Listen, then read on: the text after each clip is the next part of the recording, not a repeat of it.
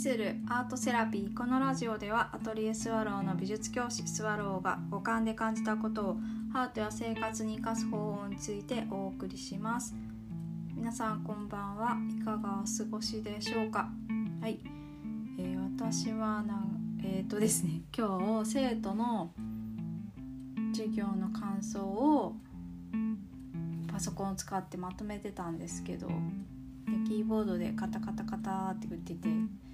あこの言葉いいなとかこの表現いいなっていうのを打ってたらあ自分の指とかこう指の腹ってこういう使い方するんだって思ったんですよ。なんか人の言葉から刺激を受けてこういう風に広げてったらいいなとかこの言葉いいなと思ってう広広がる時にあこういう風に広げたいとかこのこの気持ちをこういう風にみんなに伝えたいっていうのがあってでそう。指って動かすと脳に刺激がいってもうよりこうあもっとこういうの伝えたいなとかそういう気持ちが広がっていってあ絵を描く時とは違うけどなんかいい心地いいなってすごく思ったんですよね。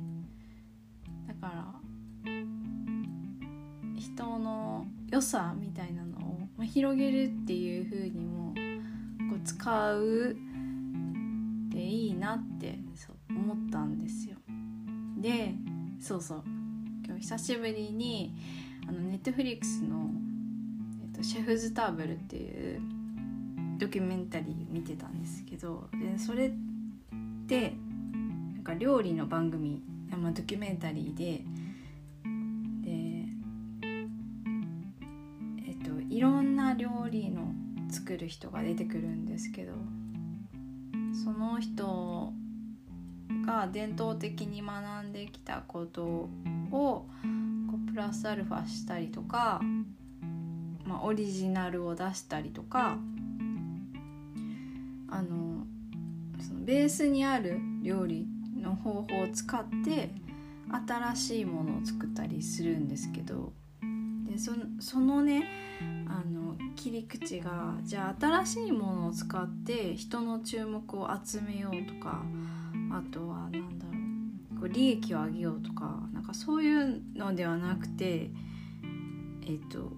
映像に関してはね。料理ってやっぱ食べると落ち着くしなんかこう満たされるし、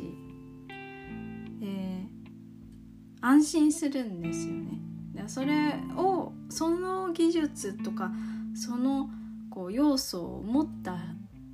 えーとゲあの、そのピックアップされてる人がそういう要素を持っているんだけどそれを持ってさらに確信して新しいことに挑むっていうような内容のドキュメンタリーなんですよ。でそれすごく面白くてあなぜならそう例えば若い時ってなんかこう人と違ったことを狙いたいとかと新しいことをアプローチしたいとか、うん、思うと思うんですよいやそれ普通だから。そう。で自分もそういう時期があったし。ででもそうじゃなくてある程度こう熟達した人経験上こういうのもあの再現性が高いとかあのちゃんと時間内に提供できるとかなんかそういう技術がある人なんだけどでもその伝統的なものではなくて新しいところにこう踏み込んで、えーと、アプローチするっていうのがなんかすごくねその映像見ててああすごい面白いなって思うんですよね。で全部こう、まあ、実験的なものもあったりとかあとはこう素材を従来のものよりもっとこう活かせる新しい方法を取り入れたりとか活かせるっていうのは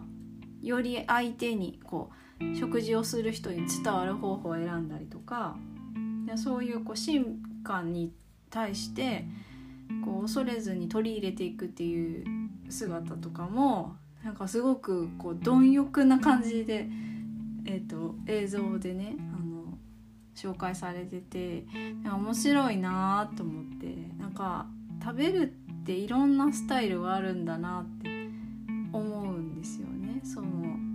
ドキュメンタリー見てると。えー、あーなんかチャレンジしている姿ってすごくいいなって思うし。うんなんかこうななんて言うんですかね。こう若い時は多分新しいこととか木をてらったことがやりたいって思うんだけどそれともまた違っていてあ脳に近いかもしれないです。なんかああの脳私も本当限られたものしか見たことないんですけどなんかこう型？離れる型から離れるって感じがして、型から離れるんだけど、まあ、結局オリジナルなんですよね。でもでもオリジナルって言葉ともちょっとこう違う気がしてそのフレームから外れるんだけどその理由がちゃんとこう目指したいビジョンみたいなところから外れているっていう感じがしてだからすごく具体的なんですよね。出てくる食べ物。そうそうそう。でそれはビジュアル的にもそうだし、うん、味っていう部分でも土台があるものをこう外に出し出そうとしてるからなんかねすごくこう見ててうん挑戦してるなっていう。感じがしてすすっごくこう見てしまうんですよね。あこれいいなと思ってなんかそういうこうチャレンジってなんか結構好きなんですよね見るのが。だからなんか自分に置き換えた何ができるのかなって今日はなんか久しぶりにそのドキュメンタリー見て思いました